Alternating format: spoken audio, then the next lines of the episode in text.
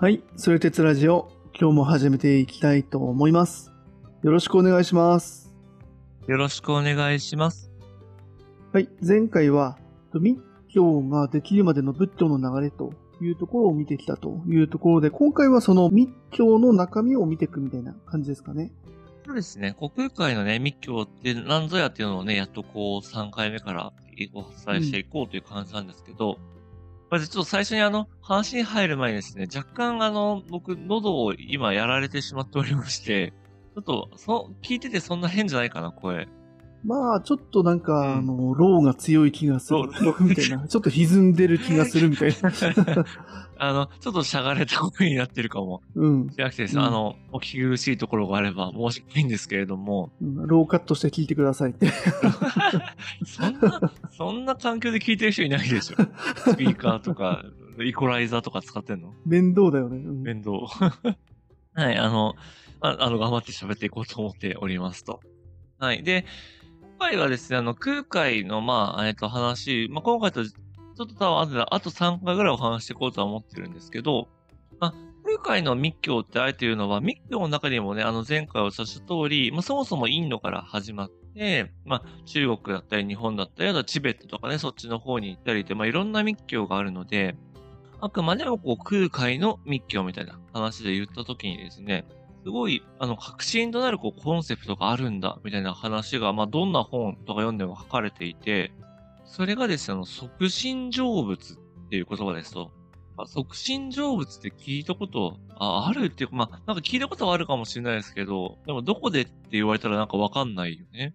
そうだね。だし言葉としては聞いたことはあるけれども、これが密教と繋がってはいないよね。なんか仏教とは繋がってるけど。そうだよね。うん。そう。で、これがね、あの、前回さ、兄貴もさ、なんかこう、大乗仏教ちょっと詐欺じゃないみたいに言ってたと思うんですけど、うん。うん、なんかすぐに悟れると思ってたみたいな。あそうそうそう、あの、みんな仏になれるよって言ってるけど、でもそれはなんか、三講義みたいな、めっちゃなんか、無限大かける3みたいな、もうど、どうな、どうやねんみたいな。まあ、そういう時間をかけないと、もう悟れませんよ、みたいな。そうそうね。だってね、南無阿弥陀仏って言えば悟れるとかってさ、うんなんかこうね、ばうん。あふわーっとさ、そういうイメージなんだけど、ね、なんかせめて、うん。せめてさ、なんか南無阿弥陀仏って言った瞬間、シュンってさ、悟るとかないにしろ、はいはい。なんか、その南無阿弥陀仏って言ってちゃんと信じて、うんで、。その人生を全うして死んだら、うんその極楽浄土に行けるぐらいの、こはいうなんはいか、はい。感覚でいたから、おー。いや、う嘘じゃん、みたいな。無限大、無限大じゃん、みたいなね。そうね。あう、ん、いいですね。それはですね、あの、親鸞の浄土真宗ですね、それは。あ、じゃあ、あそうなんだ。その認識は正しいんだ。じゃあ、浄土真、うち浄土真宗だから。まあそれそうねは正しいんだ。そう、他の家浄土真宗だから、それは多分正しくて。へえ、うん。はい。あ、じゃあ、そこもいろいろあるというか、なるほそうど。なんです。で、そうあの、親鸞とかの方が当然時代は後だから、さらに空海とかを、最長とかを引き継いで、まあ、やってるわけだよね。あの、次回ね、まさにちょうど親鸞やってもいいかな。親鸞というか、そのあたりの鎌倉仏教っていうのかな？あの、法然とか親鸞とか一辺とかさ、なんか歴史でやったと思うんですけど、そうああいう人たちはね、こうやってもいいかなとは思ったんですけど、まあ、ちょっと空海の話に戻ると、あの、まあ、当然そのみんな仏になれるよ。でも無限の時間かかるけどね、みたいな話って、いや、それでもほぼできないとイコールじゃねみたいな。いや、本当にね。ねあ、じゃあ、ごめんごめん、本当に無知すぎてさ、うん。でさっき言ったような、その、なんだ、診断か、浄土真宗みたいな概念はまだその大乗仏教にはないわけなんだね、この時点では、時代的に。ない、ない。うん。なんで、それは新しい、やっぱそれはそれでコンセプトなので、この時代はそうではないんだよね。うん、うん。なるほど。そこが全然ね、もうね、感覚なかったから。そうだよね、確かに。そう。だから意外となんか歴史がこう、あの、なんだ、違うというか、遡っていくとそういう時代なんだけど、え、まあそこに対して、いや、そんなね、無限大の時間なんてかけなくても、まあ今すぐ、なんかね、結構、まあ、もっと早く、まあ、仏になれるのが密教なんですよ、みたいなことをね、言っているんですよね。これは空海だけがっていうよりは、その密教のコンセプト自体にやっぱりそういう発想がありますと。はいはい。まあ、前回やった通り、その当時のインドは他の宗教ともなんか戦わなきゃいけないというか、そうそうそういうそう。中でよりまあ魅力的なというか、そういううんちょっとニーズというか、そういうのもあったってことだよね。そうだね、そうだね。なんかみんおな、互いね。んそうそうそうなんか運営側も、あの、うん信じる方もみたいなね。そうね。だからやっぱり、よそがね、こう、別の戦略出してきたら、こっちも負けないようにやらなきゃみたいな、結構本当にそういう感じだと思うんだよね。うんうん。ちょっと価格競争じゃないけどね。そうそうそうそう悟り競争みたいな。悟り競争。それで、じゃあね、まあ、じゃあそれをどうやってとかってなると、まあ、かなりこう修行のね、細かい話だってマニアックになっちゃうので、ちょっと、今回はそっちの話っていうよりはどっちかっていうと、じゃあ、その促進成仏って何みたいな、まあ、早く悟れる、は早く仏になれるよとは言うものの、それって結局どういうことなのみたいな話をですね、ちょっとお伝えしていきたいなと思ってるんですよね。ね。いや、まあ、よくよく考えるとっていうか、その、気になればさ、なるほど、やっぱ自分が仏になるってじゃあ何って思うじゃないですか。うんまあ、確かにそうだね。うん、そううん。どう、何をもってね、仏になりましたって免許配伝になるのか。わそうかねそうそう確かにそう。で、それってじゃあ誰誰が何、どうやって保証してくれるのみたいな話があると思っていて、実はね、空海はやっぱりそこに対してまあかなり深く考えていて、まあ実際ね、こう、即即身成仏儀みたいな、即身成仏をテーマにした一つのまあ本を書いてるぐらいなんですよ。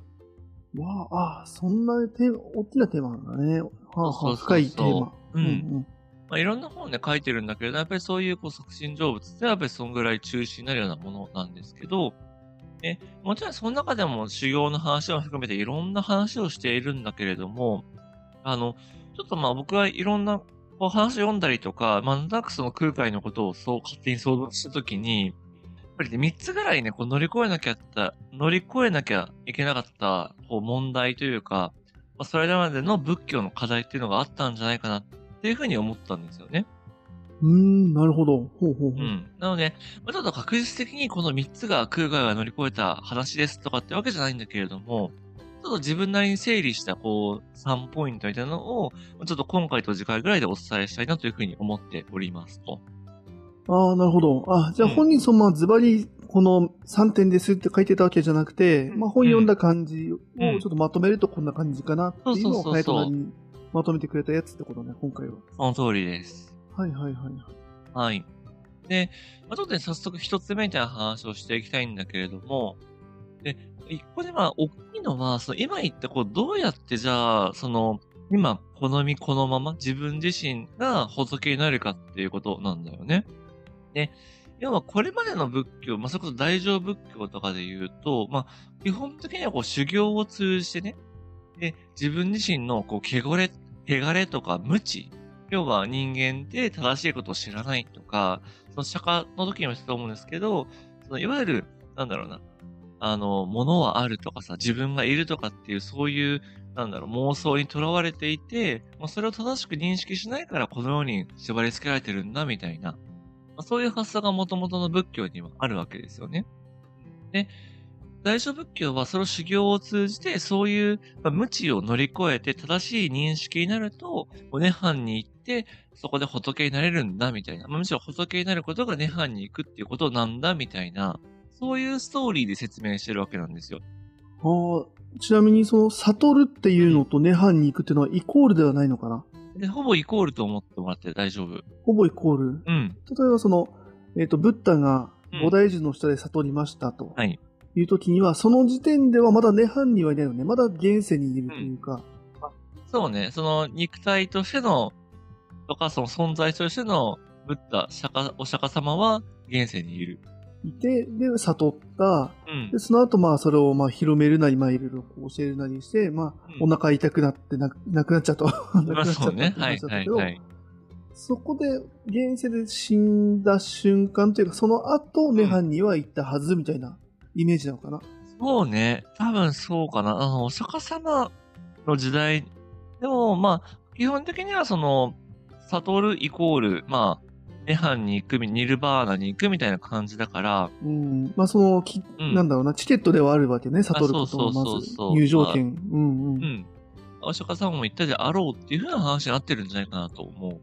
うん。で、じゃあ、そう。で、じゃあ逆に言うと、まあ、お釈迦様みたいなね、ものすごい人だったら、まあ、その悟った上で現世にいるってことができたと思うんだけど、でも、別に考えたら、そんな現世で人間としての自分が仏になるなんてことはできない。まあ、だからこそ無限大の時間がかかるよっていうふうに言われてたわけだよね。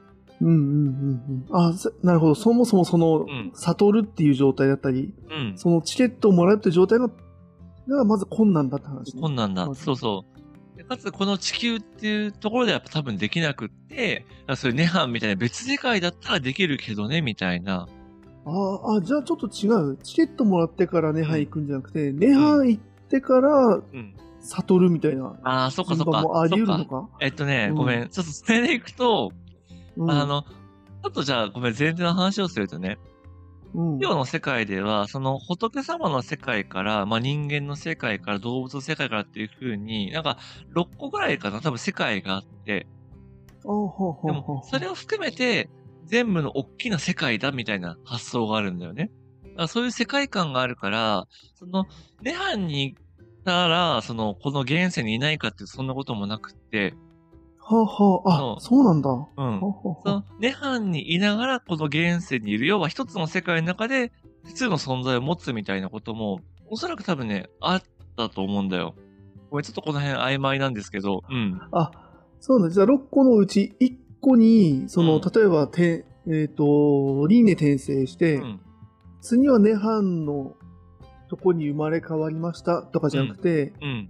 涅槃のとこにいながらも、うん。現世にもその、うんなんだな、体として、精神として同時に存在するみたいなことがうん。あるみたいな世界観。そうだね。仏の世界だと、その6個の世界全部を認識しつつ、まあむしろそれって全部一つだから、あの6個って便宜的に分けてるけど、おー。あの、ちょっとね、ごめん、この辺多分踏み込んじゃうとかなりややこしくなっちゃうのであれなんですけど、いわゆるもう空空の世界じゃん、やっぱり仏教って。うんうん。うん。あそこはもうんう一緒なんだね。密教だそこはのなんだそうそう。密教でも、あの、前提としてはあるから、やっぱりこう全部分けちゃダメなんだよね。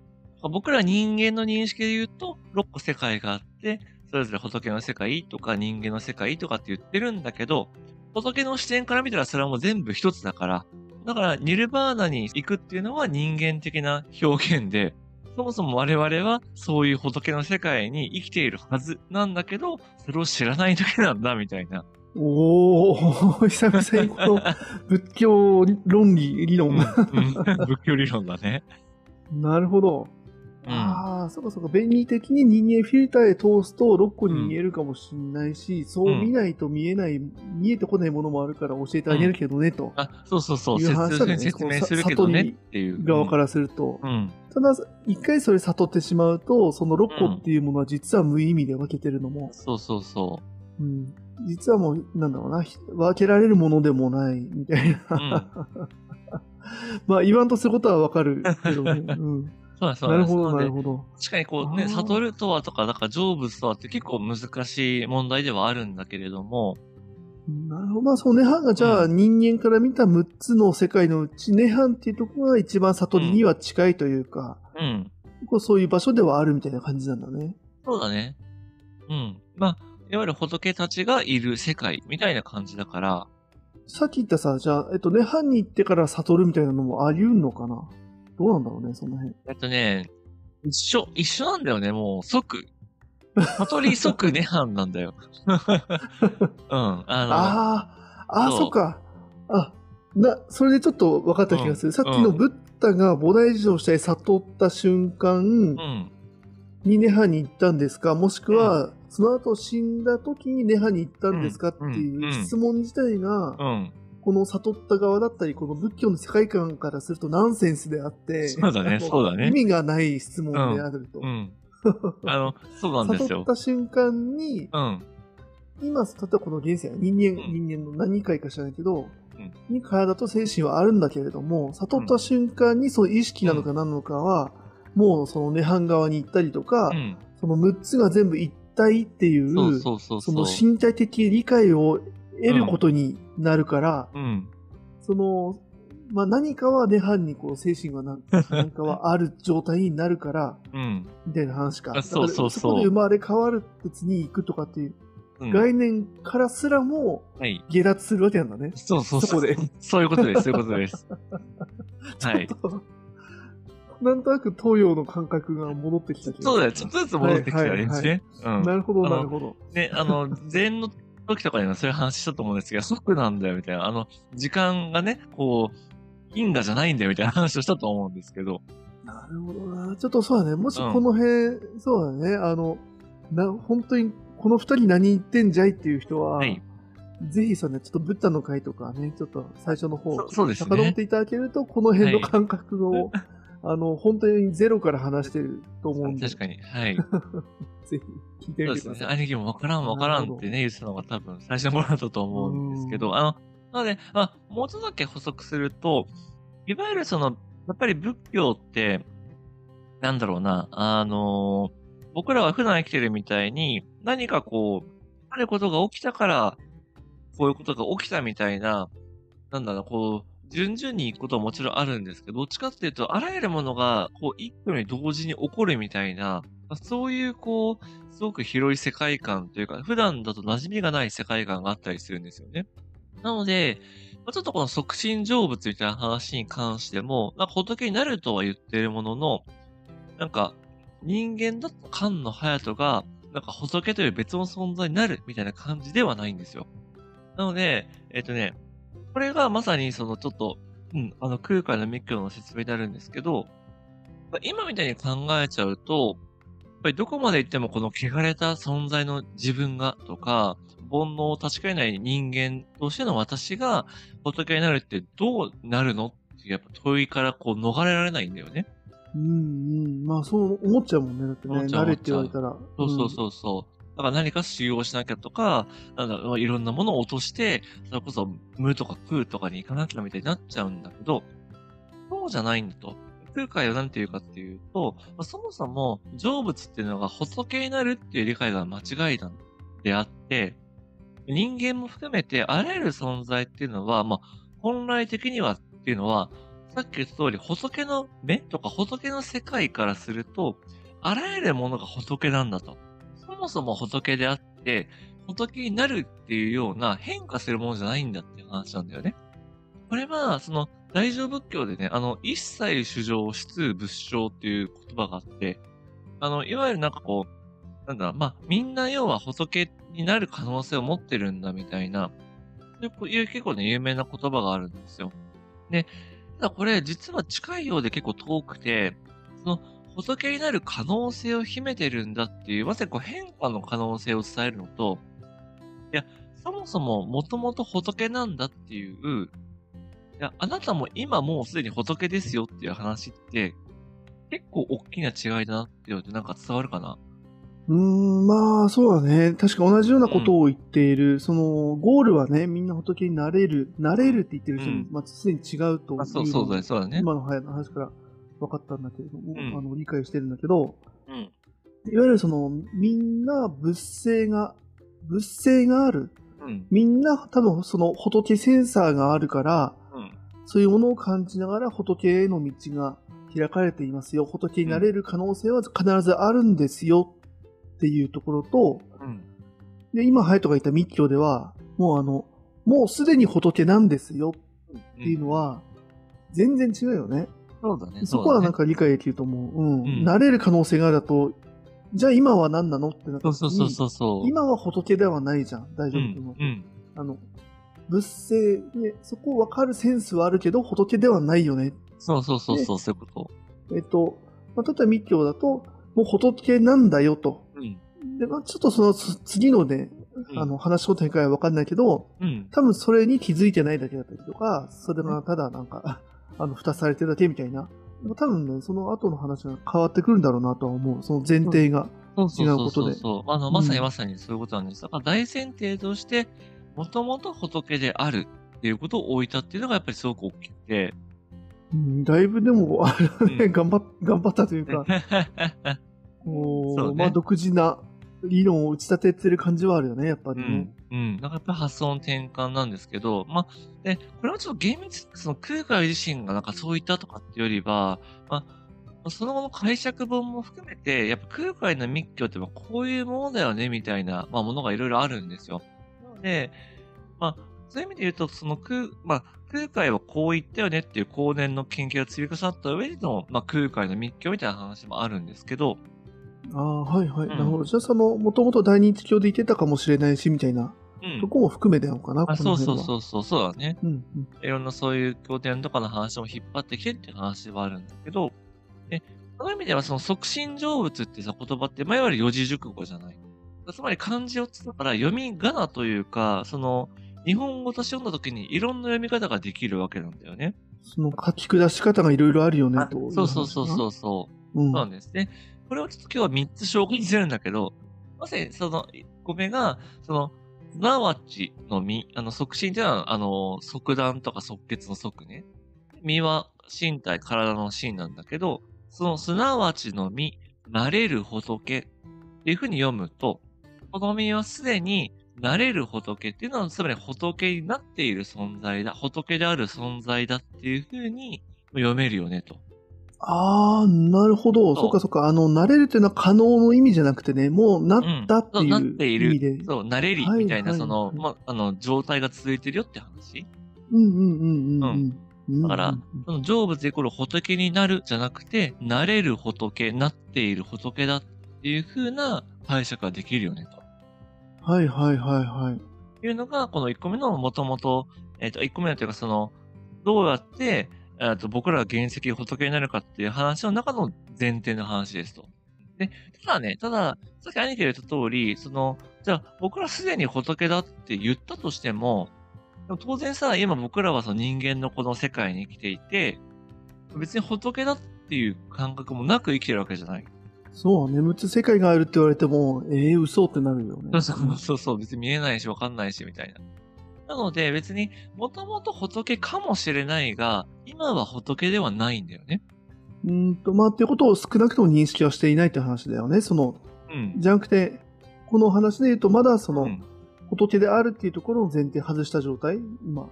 えっとね、前提している状態。そう。だから僕も兄貴も聞いてる皆さんも、もともと仏なんですと。仏なんだけど、それをまさに自覚してないし、その、そもそも今は人間っていう、まあ、仏ではない存在、っぽくなっちゃってるよねと。うんうん、として自覚しているよねと。自はい分してるねと。うん。で、なので、だからこそやっぱ修行とか、まあ、あとちょっとこれ唐突なんだけど、神秘体験みたいな、いわゆるこう、なんか仏のお告げが聞こえるとか、なんかそういうこう自分が仏であることを確信するみたいな、そういう体験っていうのは必要なんだと。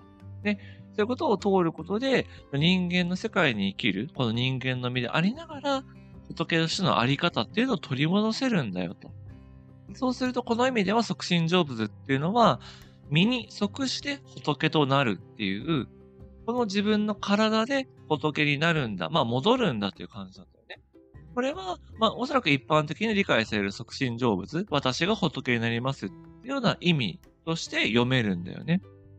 なるほど、なるほど。うんはいはい。これだと、まあ、あのー仏になるって言っても、うん。その大前提だよね。もともと仏であるという大大前提は崩れないわけだ。そうそうそうそうしてっていうね、前提があるからと。そうです、そうです、そうです。うん。ありのままの自分に戻るのだと。うん。その元々仏だった自分の、まあ、仏性というのを取り戻すのだと。でだから、そういう、きの前提のそもそも仏だっていう理解があって初めて、なんで人間としての自分がとか、まあ人間以外もそうで動物とかその草木とかも含めて、なんで仏になれるのとか仏であるって言えるのっていうところの答えになれるんだよね。まあそういう意味でやっぱりこの前提をね、こう、まあ、ガラッと変えたっていうのがやっぱりすごい発想ではあるんだけど、ただやっぱりこう話はね、ここでは終わらないんですよ。なぜかっていうと、大乗仏教だったらさ、その仏になったら、まあ、さっき言ったみたいに、もう、まあ、涅槃に、まあ、行くというか、涅槃にいる自分っていうものにも自覚して、まあ、もうそれで話は終わりなわけだよね。要はもうこの現世から離れてるわけだから。でもさ、密教のこの考え方で言うと、その、仏になった後もこの世界で生きなきゃいけないじゃないですか。まあ、そうだね。仏でもあるからね。人間でもあるし、みたいな。仏でもうんうん人間でもあるし、仏でもあるみたいな状態で、この世で生き続けなきゃいけませんと。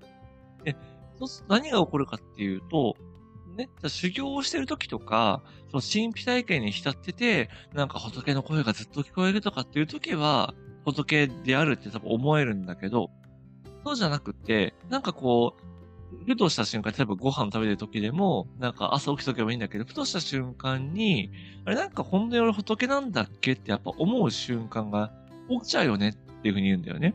うんうんうん。まあ、苦しい時とかね。はいはいはい。そうそうそうそう。ってなっちゃうと、結局一生懸命修行をしたりとかして、仏のね、あり方にもう戻ったとしても、結局それでまた人間に戻っちゃったら、そういう無駄な努力を一生続けるんじゃないですかみたいな話になっちゃうんだよね。うーん、なるほど。なりきるとか、悟りきるみたいなことができるのかね、と、常時と。そうそうそうそう。だから一回悟ったら終わりじゃなくて、仏であり続けるっていう問題が出てきちゃうんですよ。なるほど。まあ少なくともあれか、えっと、うん。この現世で生きてる限り、この肉体がある限りは、うん。どうしてもやっぱそういう一切回復的な、その、うん挙動からはやっぱり、あの、悟ったとしても逃れられない部分があるから、そういった時にちょっとその、素に戻る部分、素というか人間味が出てきちゃう部分があると。部分が。うん。それをうんやっぱ悟り続けるには、やっぱ結構この人間界では、その、うんなんだろうな、それを維持する、悟るのを維持する努力が、カロリーが半端ないよみたいな。そうそうそうそう。そうそうなんです。んだらね、そっちに行けるかもしれないけどっていう。うん、うん。そう。まあ、これが、やっぱり空海の密教で出てきた問題で、やっぱ大乗仏教とかと、まあ、悟ったら OK みたいな。そう。はい、はい。だ悟った後のことは考えなくていいわけよね。まあ、ああ、まあ苦しみから逃れられるとしてるんだね。大丈夫してるし、もうそそれが、ゴールだから、その、うん要は無限の先にそのゴールを果たしたら、もうそれで OK なんだよ。あ、そっか、無限か。そっか、そっうん。か。うん 来世以降のことも含まれてるから、そっか。そう、来今世世以降苦しいのはう、もう、あの、しょうがないでしょってなるのそうそう、か。当たり前。そうそうまだ悟ってないでしょねと。はあそうで、次に生まれて、その来世でも来来世でもなんかわかんないけど、そういう世界でも結局、あの、仏を目指して頑張る、だと。面白い。確かに、それだと、そうだね、仏にうん。であるじゃなくて、仏になるっていう感覚があるね。それまでは苦しさ我慢しなさいよ。その後は、そうそうそうそう。あの、解放されますよみたいな雰囲気がするね、そっちは。そうそうそうそう。だから、大学受験みたいな話なんだよね。要は、受験受けたらもう楽になれるとかゴールだって思ってやっちゃうと、結局入った後も大学生活続いていくから大変みたいな。はいはいはいだかはい。らそんな感じだと思うんだよね。なので、じゃあどうやったらそのほ修行をして、じゃあ仏になるっていうのを達成できたとしても、その後の生活っていうものを、まあなんだろうな、ちゃんと送れるんですかみたいな話っていうのが出てきたときに、結局答えは結構シンプルで、それを分かりながらも、やっぱりこう修行を続けるんだと。そうしてるうちに日常的な行為の一つ一つ、まあそれこそさっき言ったご飯を食べるとか、朝起きた時のその瞬間とかも、その仏のあり方に近づいてくるから、何かあってもいつでも仏としてのあり方に立ち立ち戻れるんだよと。ね。こういう意味での促進成仏が、まあ、速やかに見仏となるっていうふうに言われていて、要は、すぐに仏になるんだと。あの、要はもう一回なった後も、またこうすぐに仏に戻れるっていう、そういうこう生きっていうのはまあしょうがなくもあるんだが、それっていうのも織り込みながらやっていこうぜ、みたいな感じなんだよね。うーん、なるほどなるほど。ほうほうほうほう。なので、まあ、今見たように、こう、促進成仏っていう人のその言葉でも、この、なんだ？えっ、と、すなわちの身になれる仏っていう、そもそもみんな仏なんだよって話と、この身に即して仏になるってこの私が仏になるんだっていう成仏。まあ、いわゆる一般的に理解された意味での成仏って話と、あとはその、でも成仏した後も生きていかなきゃいけないときに、でも速やかにこの身が仏となれるんだから、うん、一回なった後にまた人間に戻って悲しい、辛いとかじゃなくって、ちゃんとそこを行き来しようぜ、修行し続けようぜ、みたいな、そういうストーリーがこう込められてるっていうような話らしいんですよね。なるほど。ああ、うん。面白いね。これはなんか、密教を通じて悟った人の結構切実な、なんかその悩みな感じも伝わってくるね、そうだこれは。そうだね。う、そうんそうそう悟ったはずなのに辛いみたいなね。うん。うん、これは悟ってないのではないだろうかみたいな。いや、そうじゃないんだそうみたいな。そうそうそうそうそう。そうです。だからやっぱりこう前提が変わるとその後に出てくるものも変わるっていう、本当にそういう話だとは思うんですけど、まあ、やっぱりちょっとここで、あの、加えなきゃいけないのが、実は、あの、空海の説明っていうのはね、このレベルには実はとどまってないんですよ。そう。で、そこまでちょっと僕も説明できんなと思って、今、わかりやすい、まだこう伝えやすい話をしたんですけど、空海にに本当のとこ言わせると、この促進成仏っていう言葉はね、なんか密教のこう何か一つのコンセプトを説明しようとしてるんじゃなくて、この4つの文字の中に密教の全てが込められてるんだぐらいのことを言ってんのね。ああ、あ、そうなんだ。説明どころじゃなくて、これこそがイコール密教だと言ってるぐらいの話。そうそうそう。これに全部密教の考え方が含まれてるんだと。この4つの文字の中に。はあ、はあはあ、で、これって比喩的な意味でそれだけ大事なんだっていうことじゃなくって、例えば、今言ったみたいに即っていう、あの、即断とか即日の即ね、とか、まあ、体身体の身っていう言葉にも、それぞれいろんな意味があるし、それを組み合わせた即身っていう言葉もいろんな意味に解釈ができるらしいよね。なるほど、なるほど。そう。例えば、その、一つの例として、この即身っていう言葉をこの自己と関係している他者を含む、なんか言葉なんだっていう風に言ってる箇所があるらしいんですよ。そう要はだから、このみ、促進っていう言葉で自分っていうことじゃなくって、自分も含む他人だから、自分には兄貴菅野京介という存在が含まれとか、当然人間だけじゃなくって、仏とか他の生き物も全部含んで、そういう自分が含まれる世界っていうことをもう表すんだぐらいの広がりのある言葉だっていう風に言われてる箇所もあるんだよね。これは実空間の本の中にあるんだけど。ええー、ああ、そうなんだね。はいはい。そうか、促進ってなると自分のことだけ、さっきね、自分のことだけ自分が悟れるのかどうかみたいな、多分視点になっちゃうけれども、うん、実はそうでもないみたいな。そうそうそう。そうだから、まあ、そもそもさ、やっぱり、まあ、また空の話を出しちゃうけど、空の中でやっぱり自分っていうものもないし、まあその自分と世界は一体だみたいな感覚のことを言ったと思うんですよ。だから、この私がって言った瞬間に、それやっぱりちょっと、なんだろうな、限定しすぎちゃうというか、私がいるっていう発想になっちゃうから、それってすごい囚われだよね、みたいな話にもなっちゃうんだよね。そうなると結局、この私っていうのは世界と繋がっていて、世界と同一。しかもその世界には仏も含まれるわけだから、この、なんだろうな、えっ、ー、と、そういった私、そういった存在としての私が、もともと仏であり、仏にもなり得る。というか、そもそも、すべての中にも仏の断りっていうのはあるわけだから、その仏の断りを私を通じて世界に表していくんだぐらいの、そういうようなことの説明にもなっちゃうんだよね。うわー、なるほど。うん はいはい。ちょっとあれだ、前回隼人があれだね、ビトゲンシュタインっぽいみたいなのもわかる気がするね。うんうんうん、あ、そうね、そうね。促進成仏っていうものを理解した後は、この促進成仏を捨てなさいみたいなね。はしご外しなさいみたいなさ。そうね、そうね。この促進成仏だったり、密教世界観を理解するためには、この促進成仏の概念をかな理解する必要があるんだけれども、そうだね、そうだね。悟った後にはやっぱそれは全部一つなんだよ。一つでもあり、全でもあるみたいなさ、結局、何も説明してないじゃん。っていうふうにやっぱり見えちゃうみたいな、なんか、そういう感じがするね。そうだね。いや、でも本当にそうだと思うし、前回はさした通り、やっぱり、空海は密教の話で言うと、その、いわゆるこれまでの仏教、兼業って言って、要は、現れてる、まあ、要は理解しやすいとか、言葉で表される仏教だっていうふうに言ってるわけなんだよね。まあそんでは、やっぱりその、言葉ではもちろん空海も喋るし、書くんだけど、やっぱりその言葉っていうのは、いわゆるただの言葉じゃなくって、やっぱり仏様大日如来が、大日如来が語った言葉だから、やっぱり普通に読んじゃダメだし、やっぱ一つ一つの言葉にいろんな意味がやっぱ折り重なってるんですよっていう、そういう世界で受け取ってくださいねっていう話ではあるんだよね。なるほど、そっかそっかそっか。うん、はいはい。もう、こう、しょうがなく使ってんだね。にあの、この言葉をね。そうそうそうしょうがなく使ってるし、ただ、空海はやっぱりそれを理解して使ってたんだろうっていうふうにはもちろん言われているから、だから空海が使う言葉はやっぱり僕らの普通の言葉ではないみたいな。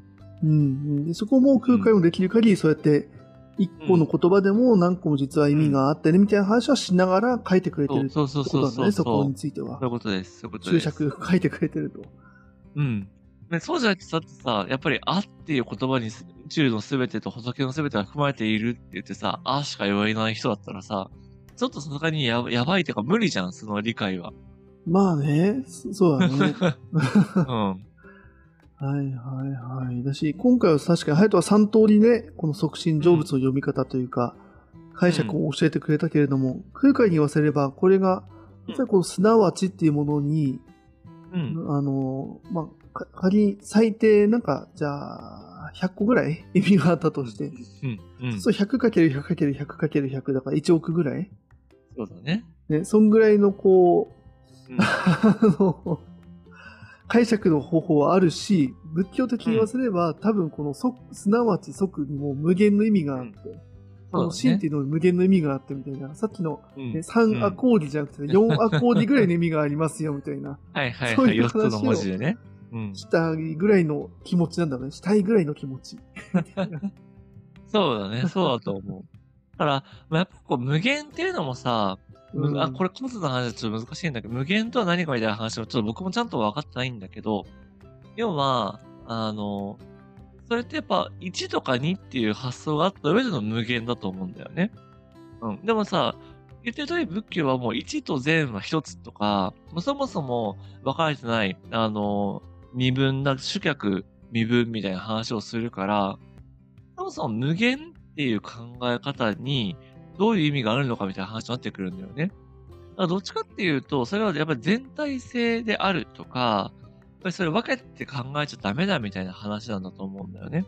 あー、なるほどね。数の大きさとか小ささでうん。捉え、無限っていうのを捉えてる時点でちょっと、うんあのー、なんだろうな、イメージ違ってるかもねっていう話ね。あ、そうそうそうそう、そうです、そうです。だから、そういう意味ではね、こう仏教の中での数学史みたいな話めちゃめちゃ面白くって、えーそんなんあるんだ。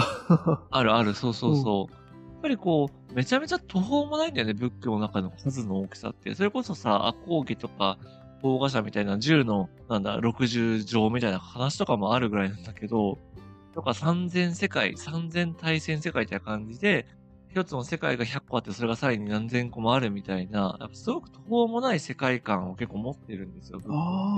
あ、じゃあそれはそれで、その無限とは別の概念で数としての大小、うん規模、うんボリュームとしてそれ捉えてるんだ。ちゃんと。あそうそう、一定ね。それはそれでうん、うん。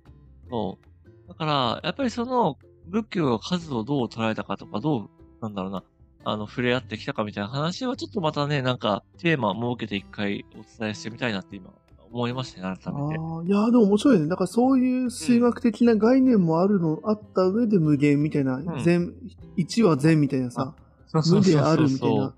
まあ、そういうとこもきちんとその論理的にそのうん世界観の中で説明し尽くそうとしてる。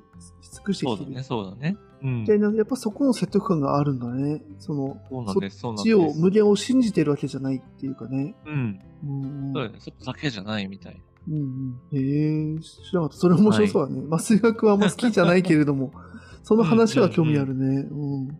そうそうそう。なんでね、やっぱりそういう話もいろいろありながらなんですけど、まあ、ちょっとね、今日、あの、まだ実は1個目の説明で、この、どうやって自分が仏になるんだ、それってどういうことだみたいな話を、で、だいぶ時間使っちゃったんですけど、あの、残りね、2つはちょっと次回またお伝えしようと思ってるんですけど、内容だけね、はあの、お伝えしようと思うと、これ、今日、あの、促進成仏の3つの話はしたんだけど、まあ、これは全部自分が仏になるとはどういうことかっていう、一つのテーマの話しかまだしてないんですよ。ああ、今日その3つだと、全部3つ終わったんだと思ってた。違うね。違う違う違う。1そうまの、だ一個目1の、カッコ1、カッコ2、カッコそう3しか。1の A、そうそうそうそう。